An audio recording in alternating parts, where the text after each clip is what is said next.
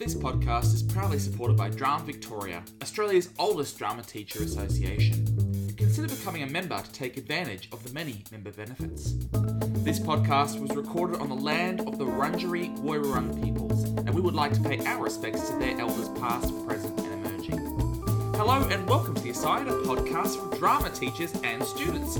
My name is Lawrence Page, and in this episode, I'm joined by veteran actor, improviser, and artistic director of Impro Melbourne, the one and only Katherine Weaver, as we talk about five games to teach spontaneity. Let's get to it.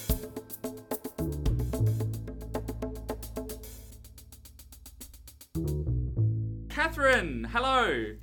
Hello, thank you so much for having me. Thank you for coming on our show, I guess, digital version of our show. um, so, Katherine, tell us about your journey as the head of Impro Melbourne. Uh, hi, yes, I'm Katherine Weaver. I've been improvising for over 20 years. I love teaching improvisation, and my work is based on Keith Johnstone's style, and it was handed down to me through Patti Stiles.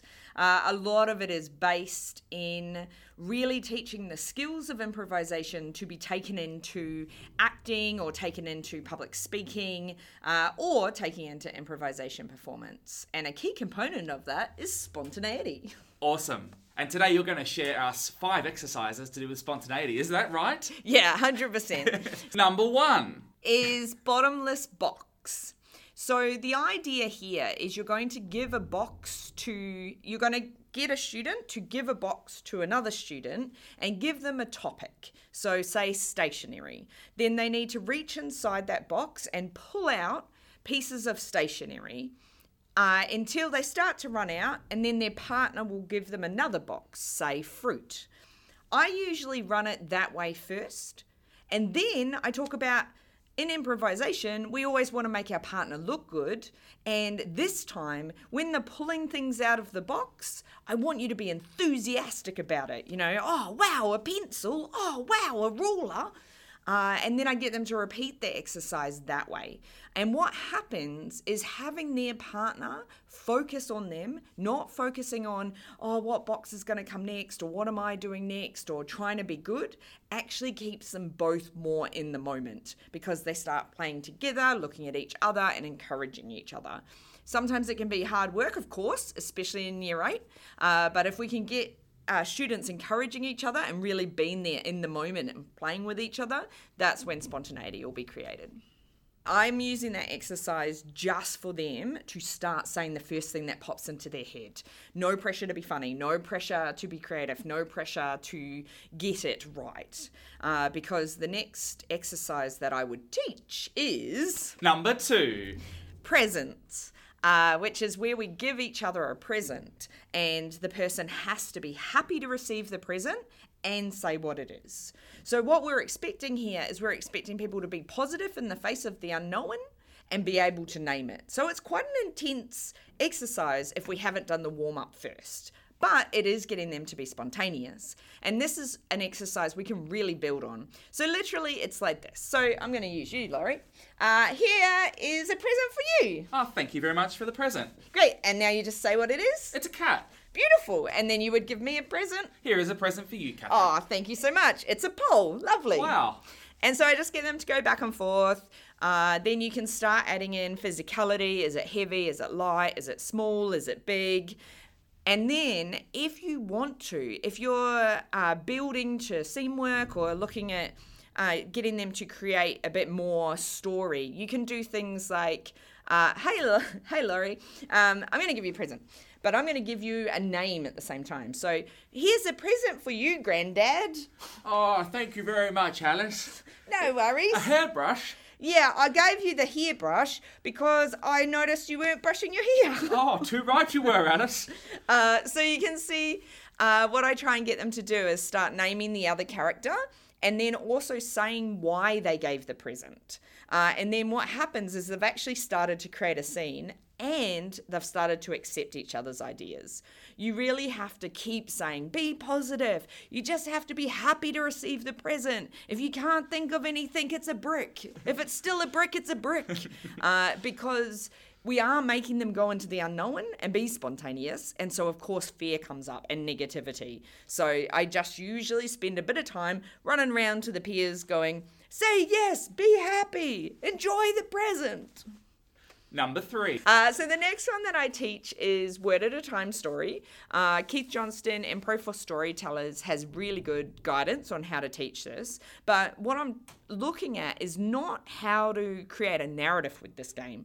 I'm looking at them getting the confidence to say the first word that pops into their head and also to embrace happy failure and keep uh, open body posture when that happens so that they can continue to be spontaneous even when they make a perceived mistake.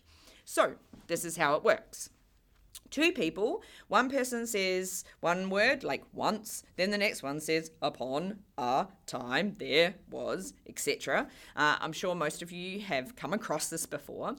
Uh, but when there's tension in their body, when they can't think of a word, when the story's not making sense, when they're not having fun anymore, I ask them to throw their arms up in the air and yell again and join their partner. So it's not just them doing again, both of them do again together. And what that does is it opens up the shoulders and it gets them to start having a um, a, an open body stance when they're in moments of stress or when they've made a mistake and I get them to go fast. I get I walk around and have a look and if people are finding it really hard, I, I say, Oh, you know, smile at your partner while you say it or oh, anytime they look up, just yell again. And I really say like this is about us learning to embrace failure happily. It's not about telling a great story. And if they can get this exercise under their belt, then when you go to teach them other things, you'll notice them get start to get frustrated and then just throw their hands in the air and yell again, and suddenly it becomes a tool in your classroom. When they um, when you do one one word at a time and they do do it again Mm-hmm. and they you feel like they're getting into a rut so they're starting the same story the exact same way what would then you do as the teacher I would shake around the peers probably. I'd just move the peers around rather than being like, oh, don't do that or don't do this. It, it'll get their heads being like, ah. Um, sometimes you can give them topics. So once they've started playing it for a while, give them topics. Also, once they're really in the rhythm of just saying the first thing that pops into their head, then you can uh, start to add physicality into it as well. And they act out the story at the same time. Um, but yeah, if you keep moving the peers, and obviously I know it's hard, especially in year eight when they have their clicks. Um, so also you can, uh, yeah, give them a different topic. Be like, okay, now you're going to tell stories about pirates, or you're going to tell stories about forests, etc. number four Number four, beautiful. Uh, number four is an exercise that I will pull out if I have a class that is exhausted and they just want to sit down. You know how students like to melt? Uh, so, what happens is one person gives a title of a story, and I try and uh, I try and always encourage students to be obvious, be boring. It doesn't have to be a clever title. If the title is very funny, then it puts too much pressure on the story. So, you know, something like the red shoes is what I usually use as an example. And they sit there in little groups, and one person's the pointer. So they say red shoes and they point at someone and someone starts telling a story. And when they feel like, ah, it should someone else should be talking now, they just move their hand to somebody else and they continue the story. And they just do this until they feel like either the story has finished or it's just time to again and start a new story. Someone else will pick the title and be the pointer and share it amongst each other. So, this is getting them to active listen, really pay attention to each other, but also be spontaneous. They suddenly got this hand pointed on them and they had no idea where the story was going to go. So, they're really in the moment playing with each other. I call it like story pointer Story pointer, yeah. And once again, this is a Keith Johnstone exercise, so you can find the description of it in there.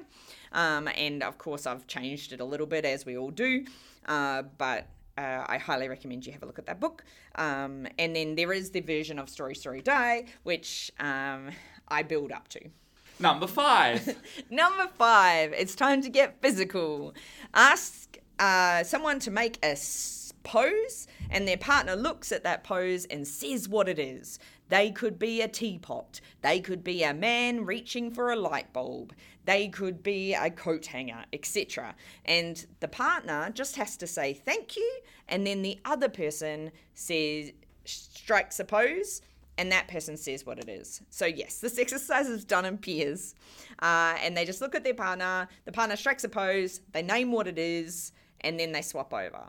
I always add that if their brain goes blank, if it's going meh, and they look at the pose and they can't think of something, then they just have to say thank you. That person will go back to neutral and then they will strike a pose. So, this is getting them to just say what they see, observe physical offers, acknowledge them. Uh, it's also a good game for kids who verbal like me uh, can sometimes get tangled in their mouth because suddenly they're uh, using both yeah a little bit more physicality Katherine Weaver, thank you so much for your time. No worries at all. Thank you so much for having me. And that's all for this episode of The Aside. Huge thank you to Katherine Weaver for giving us her time. You can find out more about Impro Melbourne at impromelbourne.com.au, where you can participate in their workshops or watch their highly talented performances. Like to ask us a question or you have a suggestion for a future episode, feel free to contact us on asidepodcast at outlook.com. We respond to a number of emails each week and are always happy to help.